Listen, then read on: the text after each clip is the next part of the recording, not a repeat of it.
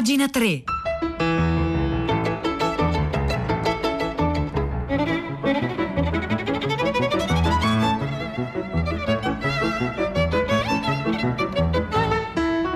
9 e 2 minuti, buongiorno da Vittorio Giacopini, ben trovati a pagina 3 la cultura nei giornali, sul web e nelle riviste. Oggi, martedì 3 novembre, stiamo lì ad aspettare la notte, stiamo ad aspettare la notte e capire che cosa accadrà in America tra le tante attese e appunto di questa elezione così importante parla oggi con toni molto estremi e molto radicali un grande filosofo americano, Cornel West, uno dei professori, professori di filosofia alla Harvard University, che viene intervistato, eh, su, eh, eh da, che viene intervistato da, appunto, da una, eh, una rivista, il magazzino, ma, eh, la rivista ma, Jacobin, che ha anche una versione italiana, Jacobin Italia, e in questa intervista di West Grace dice Cornel West, fermiamo la mercificazione della vita, un ragionamento quindi che parte dalla situazione attuale negli Stati Uniti per arrivare a sollevare questioni più ampie di culture politiche. Eh, Cornel West definisce eh, Donald Trump un gangster neofascista. Dobbiamo fermarlo in tutti i modi. Serve una coalizione anti Trump e dice Cornel West, usando appunto subito questo tono molto netto, dobbiamo essere coerenti nella nostra critica all'impero, al capitalismo, al patriarcato, alla omofobia, alla transfobia e alla supremazia maschile e alla supremazia bianca. Lo facciamo mantenendo la nostra integrità e il nostro linguaggio politico. Dire la verità su Trump, il neofascista, il gangster, i suoi collaboratori e fiancheggiatori, sta spingendo il paese verso il vero fascismo. Il totale disprezzo della legge, il governo dei grandi militari, il governo dei grandi capitali, Wall Street e la Silicon Valley sta schiacciando i lavoratori, emarginando le donne, utilizzando come capri espiatori messicani, musulmani, ebrei, neri, latinos e indigeni. Ora è ancora Cornel West che parla. Penso che con Biden hai qualcuno che può fermare la rapida ascesa verso il fascismo americano. Ciò è molto importante anche se il suo governo neoliberista, quello di Biden, sarà ancora legato al Wall Street, al capitale, al militarismo, ad Africom, a politiche profondamente reazionarie in Medio Oriente con Netanyahu. Non vogliamo mentire su Biden. Non vogliamo farci alcuna illusione semplicemente perché ci troviamo di fronte a un orribile Frankenstein come Trump, quindi siamo tra l'incudine e il martello, cioè la situazione in cui la sinistra si è trovata spesso negli ultimi 50 anni. Quindi questo è il quadro di fondo. Dentro questo quadro di fondo ci sono alcuni temi. Uno è per esempio il, la popolarità calante del movimento Black Lives Matter che è calato da giugno, la maggioranza sostiene ancora la protesta, ma secondo i sondaggi che vengono citati da Jacobin è in calo al 55 rispetto al 67% di giugno. Come si può invertire questa tendenza? Da cosa dipende? Penso, dice Cornel West, che sia frutto della strategia di Trump. C'è stato un attacco diffuso al movimento Black Lives Matter per rappresentarlo come un movimento terroristico, un movimento di odio. Questo è un segno di successo. Ciò significa che in realtà costituisci una minaccia sostanziale allo status quo, non solo per la polizia che usa il suo potere per uccidere la gente, ma si collega a una critica del potere di Wall Street, dei crimini di Wall Street, a una critica del potere del Pentagono e ai crimini del Pentagono. In questo senso l'intensità dell'attacco che subisce è misura di quanto minacci lo status quo. Penso che sia proprio questo il punto. Dobbiamo contrastare queste bugie con delle verità e creare una sorta di movimento, istituzioni, riviste individui che si schierino dalla stessa parte. L'altro grande tema della eh, campagna elettorale americana è evidentemente la questione della pandemia. Dai sondaggi con, condotti dalla National Public Radio la, si dimostra che la pandemia sta allargando la disuguaglianza eh, razziale e sappiamo appunto che la disoccupazione sta aumentando, ma sta aumentando in un senso molto specifico, cioè soprattutto ai danni dei neri e dei latinoamericani. E dice Cornel West, è proprio per questo che abbiamo bisogno di una critica del sistema e di visioni e di modi di essere alternativi che sostengono la nostra resilienza di fronte allo stesso sistema. Finché abbiamo problemi isolati, finché restiamo nei nostri silos, nei nostri rispettivi spazi, senza solidarietà non abbiamo alcuna possibilità.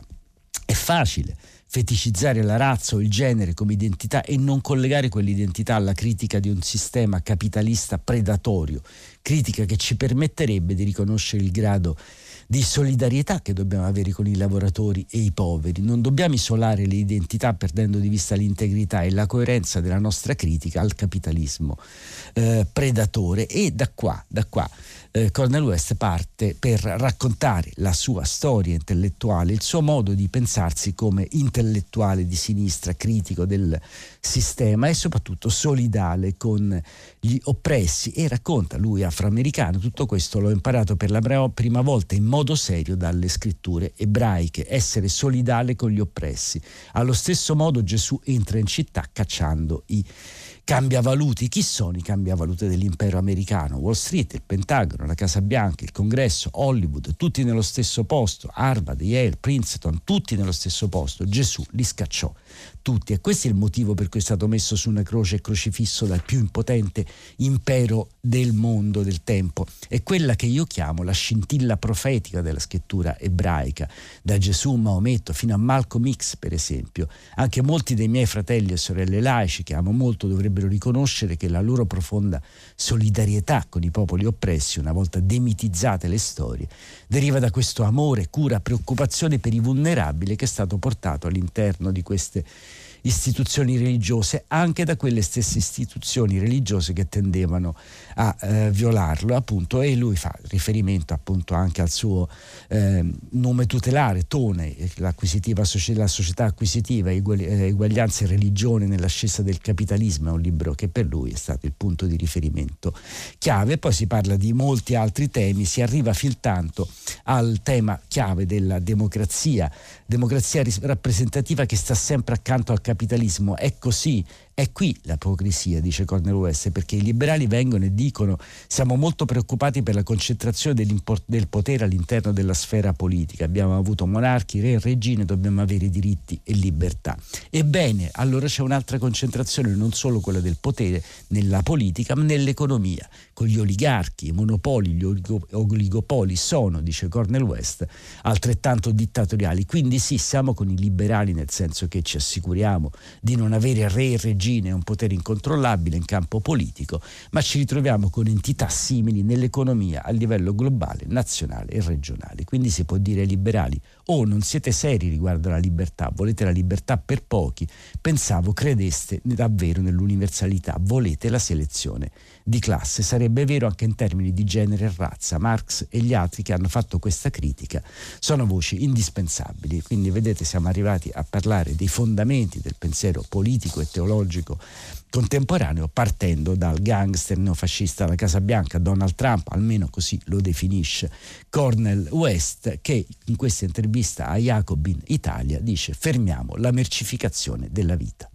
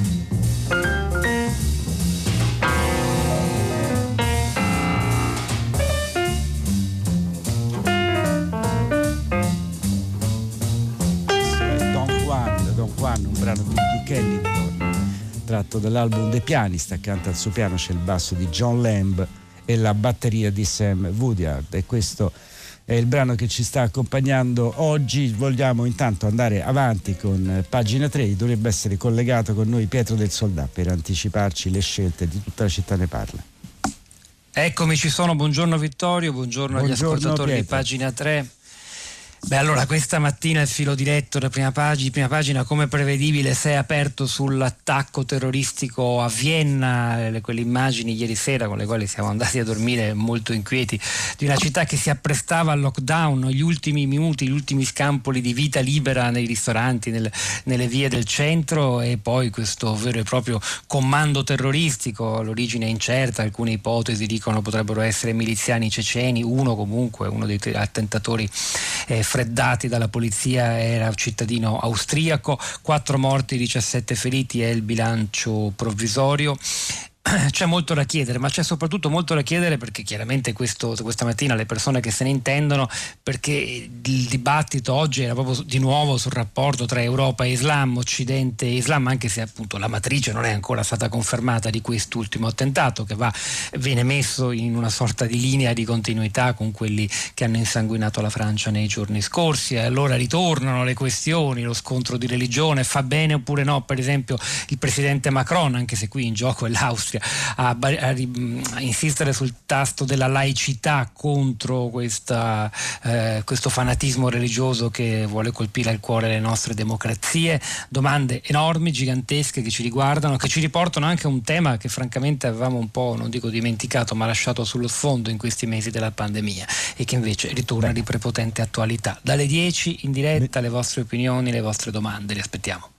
Grazie, grazie a Pietro del. Soldato 335 5634 296 è il numero per collegarsi con eh, Radio 3, con eh, pagina 3, ma anche con appunto tutta la città ne parla e noi andiamo avanti con alcune segnalazioni dalle pagine culturali dei quotidiani. Si parla molto naturalmente di Gigi Proietti e ci torneremo. Un'altra figura che viene ricordata, eppure su questa torneremo, è quella di El Padre Bartolomeo Sorge, il gesuita protagonista della primavera di Palermo, che fu direttore di Civiltà eh, cattolica, ne scrive così per esempio Avvenire che ricorda anche un altro grande monaco invece Thomas Merton di cui vengono pubblicati da Queriniana gli scritti sulla natura. Sul Corriere della Sera si parla di letteratura, con la figura di Cormac McCarthy in attesa del prossimo romanzo dello scrittore americano, stanno fiorendo gli studi critici su di eh, lui, invece sulla Gazzetta del Mezzogiorno si parla dell'ultimo lavoro del filosofo Massimo Cacciari, il lavoro dello spirito, un altro filosofo, Michel Onfray, viene trattato sulle pagine del giornale, Onfray francese appena tracciato, uno, lui che insomma uomo almeno di origine di sinistra, ha fatto un libro in cui mette a confronto le figure di De Gaulle e Mitterrand, tutta a favore del primo, di De Gaulle, e nel, il giornale titola De Gaulle e la grande destra che non c'è. Il manifesto invece parla del, del famoso, del, di uno dei libri più famosi della storia di umanità e meno letti, il famoso libro Galeotto di Paolo e Francesca, Artulla, Ancillotto e il Graal, appunto questi, eh, queste avventure d'amore e di cavalieri vengono ripubblicate da Einaudi, mentre eh, sempre il manifesto intervista Adam Birnbaum, un gestore di sale cinematografiche negli eh, Stati Uniti che dice il Covid non è la fine della grande guerra. Sul manifesto c'è anche il ricordo di un'altra grande figura del giornalismo contemporaneo che è scomparso ieri, Robert Fisk, grande inviato in Medio Oriente, in Afghanistan, in Iraq, che qui appunto viene ricordato da Alberto Negri, mentre invece su Repubblica si parla del vaccino per le intelligenze, vaccino per le coscienze, insomma si torna su questo dibattito, le proteste sulla chiusura della cultura intervengono varie figure di intellettuali da eh, Giuseppe De Rita a Marino Sinibaldi a Giuseppe Laterza a Melania Mazzucco pro e contro la chiusura e le proteste contro la chiusura. In tema di eh, campagna elettorale americana vi, succe- vi suggerisco di leggere dal messaggero l'intervista a Robert Axelrod che è stato uno dei consiglieri di Obama durante la sua amministrazione e poi si parla di Luisa Crepax, l'unica vera Valentina, ispirò appunto Guido Crepax, il marito disegnatore, nella figura di, questa, eh, di questo personaggio così affascinante. Infine da Esquire, la rivista Esquire, vi segnalo un pezzo su un libro importante di una grande scrittrice messicana scomparsa da poco, era molto amata da Cortázar, Amparo Avila, L'uscita in fondo al pozzo è il titolo di questo eh, articolo, si parla di questi racconti che verranno pubblicati per la prima volta in Italia da eh, Safarà. E per, fine, per finire appunto un'intervista di eh, Gabriele Santoro che trovate su Mini Memoralia, sempre in tema di elezioni americane, e Alex Zenter che viene intervistato sul tema il suprematismo bianco. Lui ha appena pubblicato un libro che si chiama Il colore dell'odio. Ecco, queste sono alcune segnalazioni dalle pagine culturali dei giornali di oggi, martedì 2 novembre.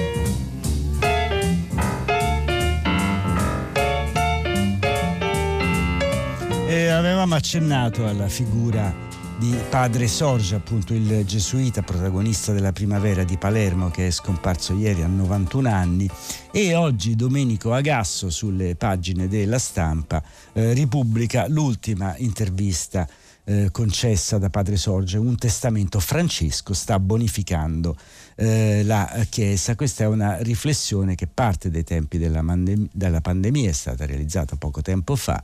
La Chiesa, dice eh, padre Sorge è in quarantena, è stata colpita da un virus terribile, ma è un passaggio obbligato per eh, purificarsi. Dal lockdown giudiziario uscirà migliore e guarita. Ero certo che Papa Francesco avrebbe accelerato la sua opera riformatrice per scardinare le strutture di potere inquinato in vaticane, quindi come vedete si parla di una clausura diversa da quella del lockdown, dal tentativo di appunto far saltare delle strutture di potere dentro allo stesso Vaticano. E dice eh, Sogge bisogna capire come inquadrare la figura, l'opera di padre Mario Bergoglio, eh, di Jorge Mario Bergoglio, che è anche Papa Francesco, è il primo pontefice, dice Sorge, che mette seriamente le mani dentro le strutture di potere della Chiesa e del Vaticano per estirpare ciò che è marcio, bonificarle dagli inquinamenti e riformarle attualizzarle interamente dove occorre. Perciò è inevitabile che lo mettano in croce. Non sono stupito io e soprattutto non è Stupito lui che cosa intende, gli chiede Agasso. Nei primi tempi del pontificato Francesco dichiarava di volere una chiesa in uscita, trasparente e missionaria. Riscuoteva consensi trionfali nell'opinione pubblica e io pensavo dentro di me chissà quanto dovrà soffrire. Non avevo dubbi, lo avrebbero attaccato. Il primo segnale sarebbe stato individuabile nell'intensità dei battiti di mani che lo accompagnavano in ogni occasione. Se un Papa inizia a modificare davvero situazioni bloccate da secoli, è impossibile che tutti, soprattutto dentro il recinto cattolico, continuino, continuino ad elogiarlo. Se applaudono all'unanimità vuol dire che nulla si è rinnovato, quando invece alcune mani, a cominciare da quelle dei presunti amici, iniziano, iniziano a non muoversi più per acclamarlo, allora la rivoluzione è iniziata. La conferma successiva sono i fischi e gli attacchi. Lo fermeranno? No, dice padre Sorge, il Papa non si fa intimorire e tira dritto, e tira dritto, come lo definirebbe in poche parole, coraggioso, con una forza morale e profetica straordinaria perché nessuno prima di lui era arrivato a tanto. Questo è il Papa che sta attuando le riforme più delicate della Chiesa chieste dal Concilio Vaticano II. Sta lavorando per renderla aperta, dialogante, limpida e pura come Dio vuole. Tra l'altro questa parentesi sul Vaticano II è significativo perché proprio negli anni 70 ci fu un grande summit dei gesuiti a cui parteciparono il cardinale Martini, lo stesso padre Sorge, ma anche il più giovane Bergoglio, in cui si decretò l'adesione diciamo, della compagnia di Gesù alle scelte del eh, Concilio Vaticano II e quindi in qualche modo padre Sorge nell'opera di eh, Francesco vede, vedeva il, un po' il proseguimento, l'inveramento di quella scelta che venne fatto. E la conclusione è questa sulla quarantena, la Chiesa in quarantena è stata colpita da un virus terribile, gli scandali, i veleni, le polemiche, ma il lockdown ecclesiastico è parte di un processo, un passaggio obbligato per purificarsi, ne uscirà migliore e guarita per sempre. Ecco, queste sono alcune tra le ultime parole di padre Sorge che appunto ieri è scomparso, Bartolomeo Sorge, ieri ex direttore della Civiltà Cattolica, che è stato ricordato da molti appunto come protagonista della primavera di Palermo e infatti in questa pagina della stampa trovate anche una intervista a Leoluca Orlando che fu il sindaco che appunto fu protagonista di quella stagione del Palermo che cercava di liberarsi dalla mafia. Ecco, trovate tutto questo in un'intervista di Domenico Agasso su La Stampa.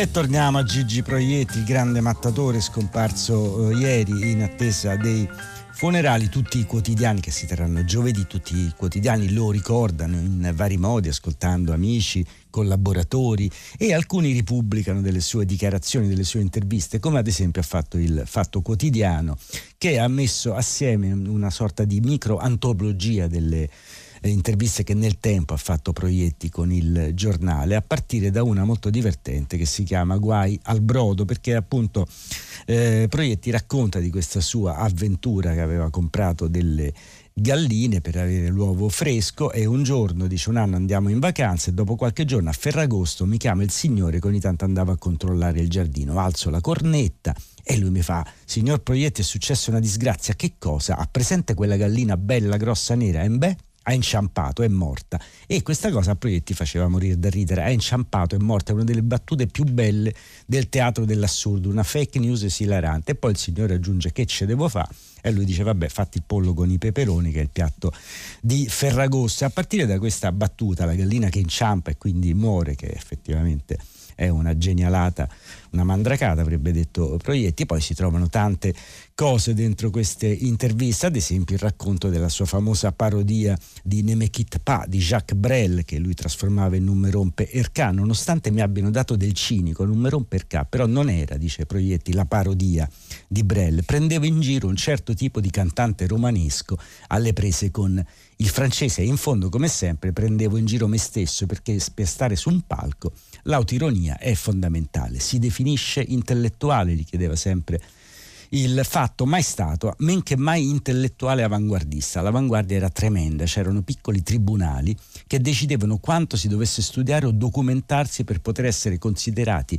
attori a tutto tondo e lei ubbidiva alle regole molti anni fa aveva un po' di puzza sotto al naso io faccio lo spettacolo poi se piace al pubblico chi se ne frega un atteggiamento sbagnato abbandonato in fretta poi molto diffuso ho fatto sempre spettacoli per coinvolgere per portare in sala chi fino al giorno prima davanti alla sola ipotesi sarebbe fuggito. Quanto era diffuso questo atteggiamento? Diffuso nella vasta schiera degli artisti ministeriali, degli artisti per decreto legge, quando l'avanguardia si trasformò in conformismo, quelli veramente spiritosi seppero come rispondere. Uno che sapeva infilzare come nessuno la sicumera e il trombonismo era Gasman. E che diceva Gasman?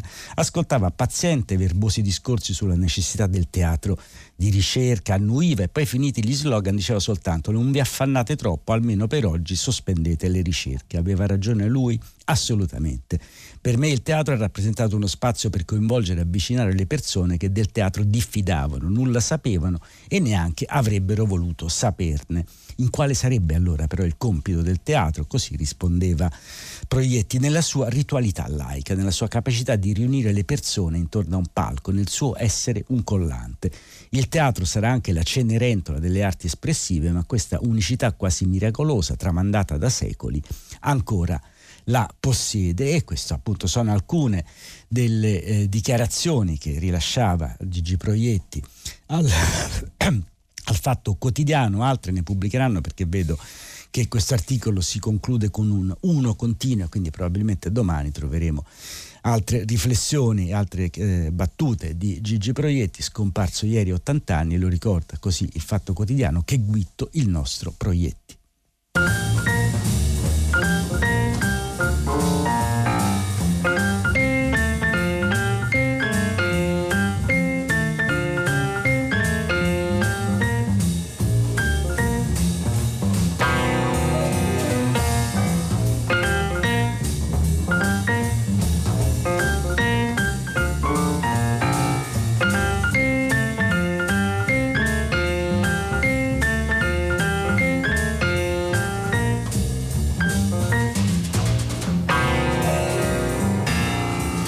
Questo è Don Juan, è un brano di Duke Ellington che viene qua eh, suonato dallo stesso Duke Ellington con, eh, accompagnato al basso da John Lamb alla batteria da Sam Woodyard. E concludiamo segnalandovi un libro che potrebbe essere utile leggere in questi giorni proprio visto che parliamo tanto di elezioni americane. Il libro è di Saul Alinsky, Radicali all'azione, organizzare senza Potere è stato pubblicato appena per la prima volta in Italia dalle edizioni dell'Asino e sulla rivista legata all'edizione dell'Asino, la rivista Gli Asini, ne parla Nicola Villa, in cui cerca di raccontare questa stra- straordinaria figura di organizzatore di comunità, di attività di comunità.